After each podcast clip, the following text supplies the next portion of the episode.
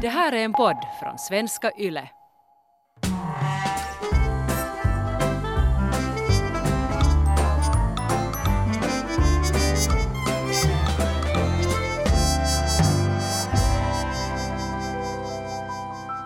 Du lyssnar på Min galna mamma, det är jag som är mamman. Och jag är Vivi. Hur mår vi idag? Jag vet att vi skulle det här avsnittet snacka om den här Vastamos dataläcka. Men jag mår tyvärr faktiskt inte så bra. Jag har haft en lite jobbig vecka, eller halvt år. Jag har haft lite svårt att, att sätta mig in på det här. Klart att jag har haft eh, just jättemycket medkänsla till de som har blivit just effekterade eller utsatta av det här och det är jättehemskt. Jag måste bara säga att, att det har inte varit heller så enkelt för mig så det har varit lite svårt att sätta sig in på det här men jag vet att du har varit jätteaktiv och, och mm. hållit på. Ja, för jag blev så förbannad men jag kan relatera till det där för jag har inte heller haft en helt bra vecka. Jag märkte på något vis liksom att också min psykiska hälsa eller kanske mitt psykiska välbefinnande hänger på en skör tråd. Jag fick bihåleinflammation och det är ju inte någon allvarlig sjukdom på det viset. Men, men jag var ändå tvungen att hållas hemma och ligga stilla. Läkaren var väldigt bestämd på den punkten att när man har antibiotikakurser då ska man ligga, man går inte ut utan man ligger. Du ska ligga i din säng tre dagar. Och jag tänkte först att men bra, det blir ju helt kiva att titta på serier. Men jag börjar må dåligt. Mm. Nej, du har aldrig funkat som en sån människa. Jag har varit noggrann på den punkten. Jag har inte gått ut med hunden och sådär. Och idag när jag sen gick ut på en längre promenad eh, och, och eh, fick titta på havet och fick titta på alla härliga höstlöv och träd och framförallt tala med hundägare i olika åldrar så, så märkte jag att min energi och glädje kom tillbaka. så, alltså, så, en social så, varelse behöver ja, det sociala. Och jag förstod ännu mera hur den här coronasituationen påverkar alla människor som är tvungna att isolera sig. Det är ganska små saker som kan få oss ur balans. Ja, och, eller någonting som jag också vill kommentera på är, är det här att, att samtidigt som jag är samhällskritisk och tycker att det är så mycket fel med just samhället och eh, no, men du vet, sån här young rebellious mind så man märker just ändå under sådana här situationer hur, hur beroende man är ändå av samhället, det sociala, av de här, av den här oravampören som fortsätter rulla på att jag tror att det ändå är, fast man tänkte att men jag tycker ändå om att vara ensam och jag tycker om att ta det lugnt så man har fått för mycket av det. Och jag skulle ju säga att, att jag märker nu egentligen hur beroende jag har varit på det som jag har kritiserat tidigare hela tiden. Alltså, alltså vadå? No, vad har du kritiserat? Vad är du beroende no, men Jag av? kritiserar ju samhället ständigt. Och jag har ju bara varit så att men jag, ja, jag vill bara ligga hemma och jag vill inte göra någonting. Och jag har sagt att det får du, du får inte göra, du måste komma upp därifrån. Och, och du har tyckt att jag är en tant. Nej, men, no, men alla säger det till mig och det är ju inte som att jag har varit helt blind för det och inte förstått att, att det här är inte den rätta vägen. Men nu när man har fått så mycket av det så märker man ju att oho, att nu har man ju nästan fallit in i en depressionshåla här. Man är så nu fast bara. Och jag är själv så fast. Och det känns också omöjligt under sådana här coronatider att, att skaffa den hjälp man behöver. Just någon slags terapi och så här. Jag, jag, tog ju, jag har ju tagit paus från det. Jag skulle ju, jag skulle ju skaffa hjälp och, och hålla på och ringa till terapeuter och, och, och, och, testa. Nu har det här med Vastamo hänt. Där, där får ju också jättemånga mm, så här potentiella möjliga terapeuter får ju eller för att jag känner mig inte bekväm av att fara dit heller. Det kan jag förstå, samtidigt som eh, jag har hört gott om flera Vastaamos-terapeuter, att de har helt, helt bra experter där också. Absolut. För, eller det är just det att jag menar nu inte terapeuterna, utan jag menar just företaget. Mm. Att jag är inte bekväm och jag vill inte, jag vill inte sätta min, min peng dit. Tyvärr så har jag tappat förtroende för det företaget. Det är ju också ett problem här med att jaga terapeut är att det är hemskt att man ska vara tvungen att göra det själv när man Ja. är som svagast. Och det är någonting som, som är grundligt fel i hur vi sköter folk som behöver terapi. Ja. Att ska det faktiskt vara den svagaste som ska göra det svåraste jobbet här, att hitta rätt. Men, men sen när jag kollar vidare på olika sidor så märker jag att det är ju jättemånga för vilka det står att jo, de har FPA-behörighet som det heter, men de tar inte emot Nya, fler Ja. nya patienter just nu. Alltså jag hittade en i samma stadsdel, helt nära mig. Jag skulle kunna gå dit på två, tre minuter. Och var just expert med så här ångestdiagnoser och just tvångssyndrom. Men så stod det att fullbokad hela 2020. Och, men jag är sen inte helt säker på det där FPAs eh, rehabiliteringsstöd, att om, om den skulle ha tagit emot det. Men jag tittar på det och jag, jag tror ändå, jag skriver dit och, och, och ber att jag skulle kanske få, få börja gå där, för det skulle ju, det skulle ju göra tröskeln så himla mycket lägre. Tänk, så nära, så enkelt att bara fara dit. Och just inte något stort företag, det verkar som att det var mer en sån här ganska privat. En, en gång kostar typ kring 90 euro. Kela eller FPA då um, betalar högst 57 och någonting. Ja, men ju, sådär Så det att, blir ändå, ja, det och blir ändå kosta för en ung person som är studerande. 35-40 euro per gång. Ja, och, och eh, FPAs rehabiliteringsterapi ska ju vara en gång i veckan. Och, och det är nog på grund av allt det här säkert som jag har reagerat så starkt på den här Vastamo-skandalen. Eh, jag är så starkt berörd på grund av din situation och på grund av alla andra situationer. Jag känner flera personer som, som har drabbats av det här.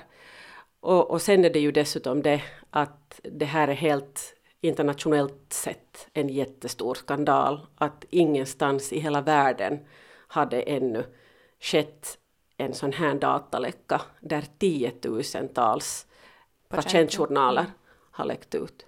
Och, och, och det är så fruktansvärt fel mot människor som redan färdigt är i, ett, i en utsatt situation som Absolut. mår dåligt och som kanske börjar må ännu sämre.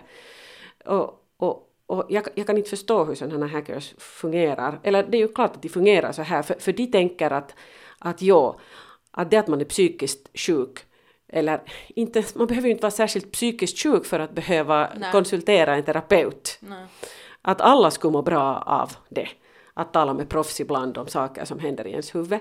Men, men de här hackrarna så tänker sig säkert att, att alla skäms, alla som går i terapi, de skäms.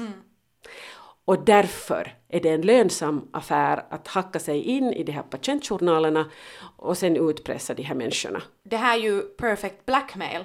Att de har valt någonting som samhället anser som skamligt och gått efter det. De har inte tänkt på individerna bakom det här. De har bara tänkt på att var är människas möjliga svaga punkt som vi kan använda. Och det, ja, det, det inte förstår jag heller. Alltså, jag- inte vet jag vad man måste ha gått igenom för att komma till det stadiet. Jag kan ännu förstå hackrar som, hackare, som går efter stora företag, multiconglomerates, Ja. och så här utpressar dem lite. Ja, på något vis liksom företag som nu har de här pengarna, då drabbar det inte liksom, det, det, det är inte personligt. Det är liksom, det, man går inte... Man, man drabbar inte liksom enstaka svaga varelser på det här viset. Ja, så det, det är jättecowardly. Jättemycket fel i det här hela. Mm. Och förstås företaget som inte har skött sin datasäkerhet är ju också, Ja. det är sådär att, att det, finns, det, finns så, det, det finns så mycket att vara upprörd Ja. över här. Jag tror ändå att alla människor sist och slut känner att, att vad som försiggår, pågår i deras egna huvuden är på något sätt unikt. Och klart att det är det, men fast en psykolog säger att Nej, det är normalt och sånt här har jag studerat så det känns ändå tillräckligt pinsamt, svårt, skamligt, hemskt, morbid att man ändå inte vill att någon ser det. Helt på riktigt, om man är en normal människa utan utbildning i psykologi, det kan vara jättesvårt att hantera all den där informationen. För att vårt psyke är jätte, jätteinvecklat och det är därför vi har psykologer. Och jag tror att det är nu så med människor kanske med låt säga någon som är bipolär, schizofren, borderline. Det är såna, och, och OCD, men jag vill nu inte säga att jag är nu något jättespeciellt här, för jag, ja, men ändå, det som kan försiggå i ens huvud kan vara så äckliga och hemska saker att normala människor skulle inte förstå att nej men det här är bara det här hör till diagnosen eller no, men sånt här kan hända men det betyder ingenting. Men just att, att om jag nu skulle säga, lätt säga att jag har äh, tvångssyndrom om att hacka ner min familj med en yxa och någon normal människa skulle läsa det så de skulle ju skicka mig till polisen direkt. Men Mm. en psykolog så kanske bara så att ja, det är en tvångstanke men du kommer inte göra det och jag är helt nej. Just det. Jag som mamma skulle säkert också bli lite Precis. konfunderad. Det är därför jag, alltså, som tur har jag aldrig haft den tvångstanken. Okej, det var bra. Men, men just sådana tvångstankar, ingen kan förstå det om man inte är utbildad i det. Ingen. Och det är inte lätt information att hantera. Så det, det är inte, sånt ska inte gå ut till människor som inte är experter. Nej. Det, det på något vis... När det händer hemska saker så finns det alltid eh, människor som gör fina saker. Som till exempel de goda hackrarna. Ja. White, man kallar dem för white collar Hacker. hackers. Och, och det är på något vis så härligt för, för jag bor tillsammans med en datanörd som, som på något vis fick det där framför, jag vet inte hur mycket han letade, han kanske bara googlade och plötsligt hade han någonting där framför sig. Jag var alltså att oho, oho, så här lätt var det. Och jag var alltså att stäng allting, stäng allting omedelbart. Du får inte titta på sånt här. Det, det, är alltså, det är brottsligt, det är på riktigt. Det är brottsligt att läsa dem och ännu brottsligare att dela dem vidare. Och ganska fort efter det så försvann allting. Och jag vet inte hur mycket de här utpressarna fortfarande jobbar hela tiden med att få ut alla de här journalerna och sen de här liksom goda hackrarna som jobbar med att... Ja, alltså de är ju unsung heroes här. För att det, vad jag tycker är så fint är att det tar också bort av den här pressen på de här individuella privatpersonerna.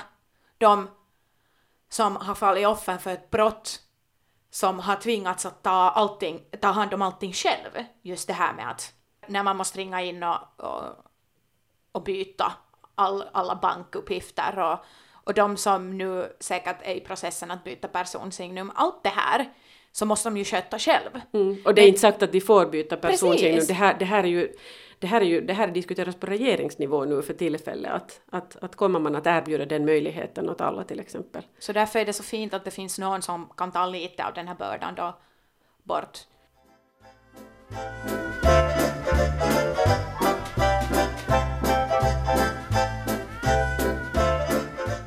Det är ju därför vi har den här podden, för att belysa vissa grejer och normalisera och just...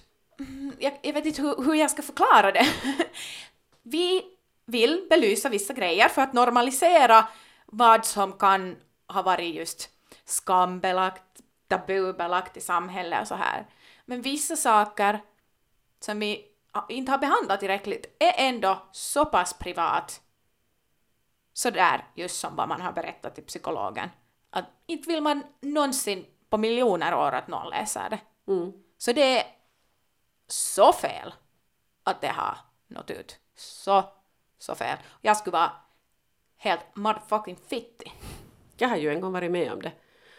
Att en person ö, läser vad jag har berättat åt en terapeut. Ö, jag hade en, en sån här arbetsplatspsykolog som, som tyckte att hon skulle skriva ner precis allt vad jag sa. Och jag visste inte att hon skrev ner allt och laddade ner det eh, så- att alla inom min arbetsplatshälsovård fick läsa det. Och, eh, och sen också så fanns allting i omakanta. Och jag hade ingen aning om det förrän en dag när jag gick på, på massage så satt massören djupt sjunken i läsning framför sin dator. Oh my god. Och sen satt hon igång och, och sa att men oj, oj, oj vad du har haft ett tufft år. Att oj så mycket saker som har hänt. Att din pappa har dött och, och det var en massa andra jobbiga saker som hände den våren. Och, och jag, jag blev så paff för hon ville ju bara väl. Att, att det var, jag, jag kunde inte i den stunden säga att, att du fick inte läsa det där och jag vill inte prata om det här nu i fysioterapin. Att jag Nej. pratar om det här med terapeuten och jag, jag, vill inte liksom, jag vill inte här tala illa om henne heller nu. Nej, nej. Men på något vis den där jättekonstiga känslan av att, att, att stå, stå naken på två olika sätt framför fysioterapeuten för man är ju dels utan kläder men också sådär att, att hon hade läst saker som, som, som jag inte tycker att var avsedda för hennes Ja. ögon och som jag inte kanske orkar prata om i fysioterapin. Jag känner också att, att när man talar om, om just djupa saker och, och, och så här mental hälsa och så, att det, det finns alltid en time and a place. Det är någonting som jag också brukar säga till kompisar om de frågar just någonting. Så jag sa hej jag vill inte tala om det här. Det har ingenting med er att göra, det har med mig att göra. Att jag, alltså, jag, jag bara orkar inte gå igenom det som jag har gått igenom hela dagen i mitt huvud och ännu gå igenom det muntligt med någon annan. Så, eh, eh, sådana enkla saker. Och vi har det just med kompisarna, att man får säga att vet du, jag orkar inte tala om mig själv just nu, att kan vi bara koncentrera på någonting annat. Så det borde ju också vara möjligt Ja. då med hälsopersonal Ja, men vara jag vet "Hej, inte vad det- jag är inte intresserad att tala om det här nu. Ja, jag är jättedålig på sådana. Jag är på något vis... Det, det, jag, jag Det känns så, ju omöjligt. jag, jag, jag har en sån här ryggmärgsreflex alltid att vara trevlig.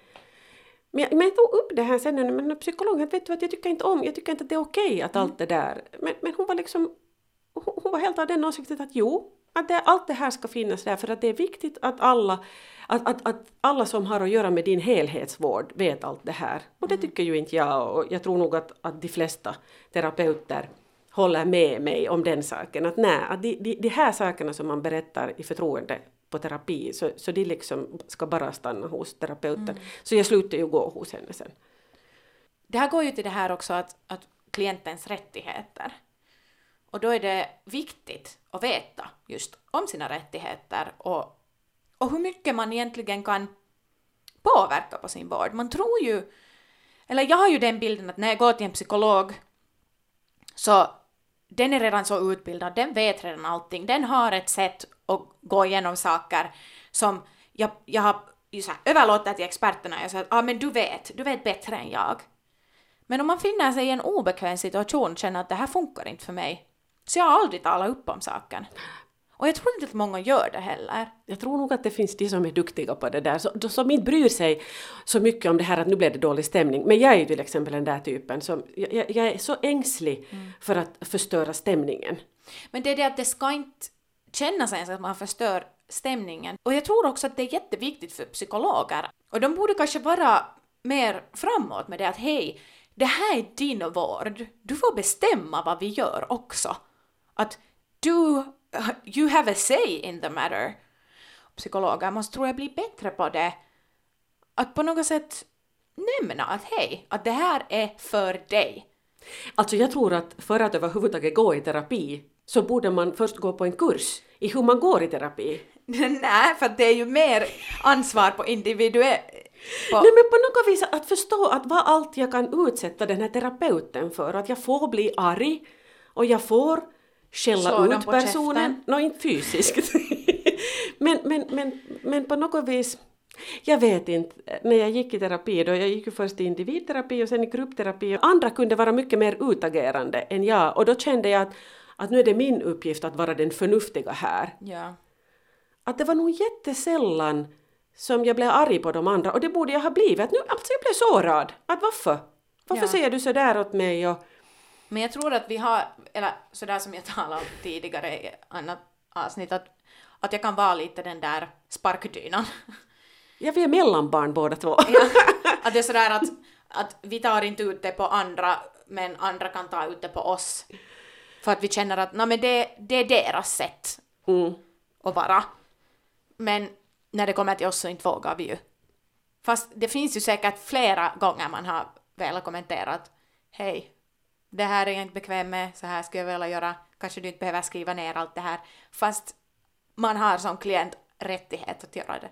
Varför är vi båda så här fega när vi går i terapi, när vi inte är ju det annars? Vi har ju inga problem att säga högt vad vi tänker i andra sammanhang. Aj, aj, aj.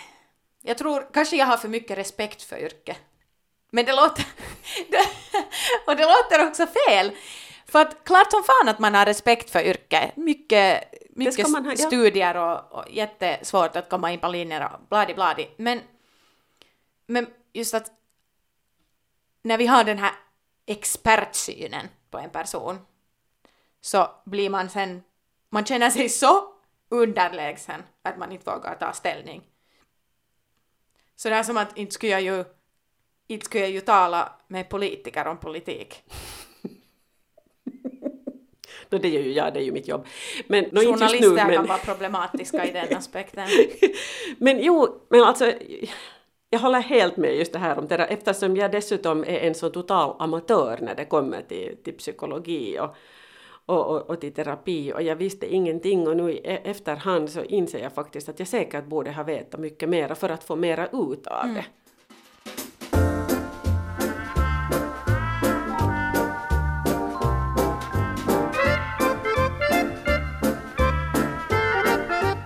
Det är nog på något vis dråpligt med den här coronatiden för... är dråpligt, jag kanske det är. Vad betyder det? Men liksom det? Det låter som mördande. Men det, är ju, det kommer ju därifrån, det är mördande. Jag har aldrig Har hört du inte hört det? det. Dråpligt. Dråpligt. Nå, det är dråpligt. Ja. Fortsätt. Alltså det är ju dråpligt det här med coronatiderna som gör att en del mår sämre och en del mår ju bättre. Nya undersökningar visar ju att vi medelålders människor, we are living our life.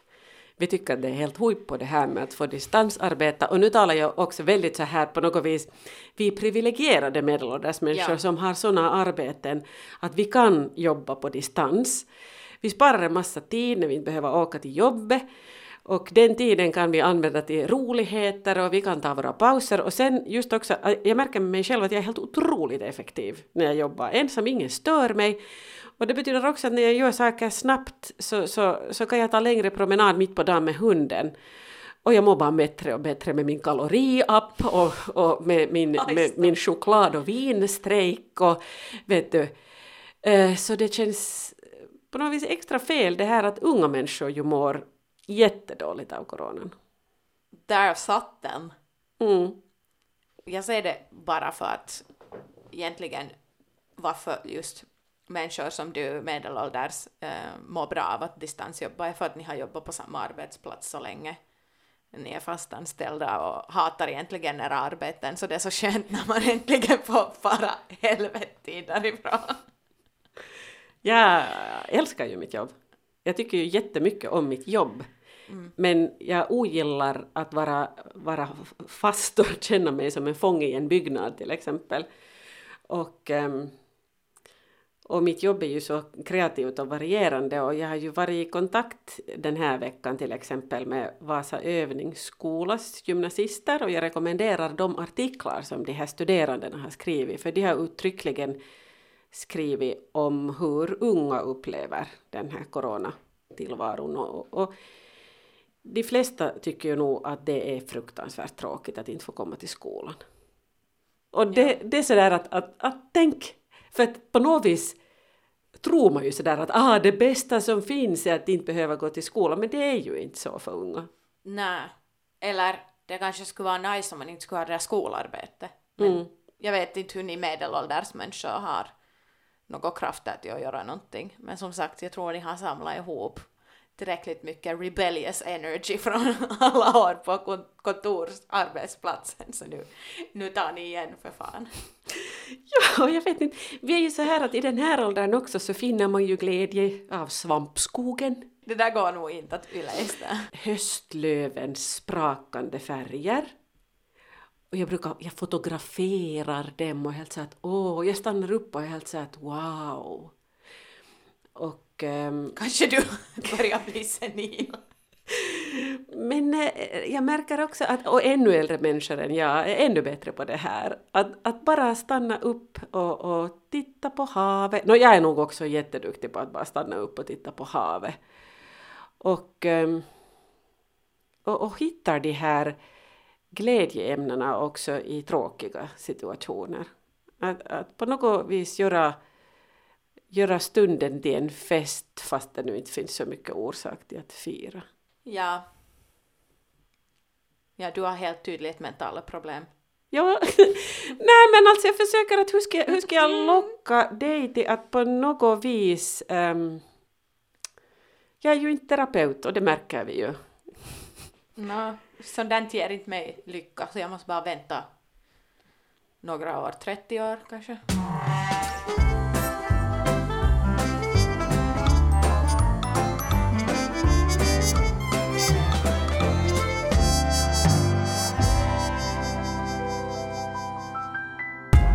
Här är en podd från svenska YLE.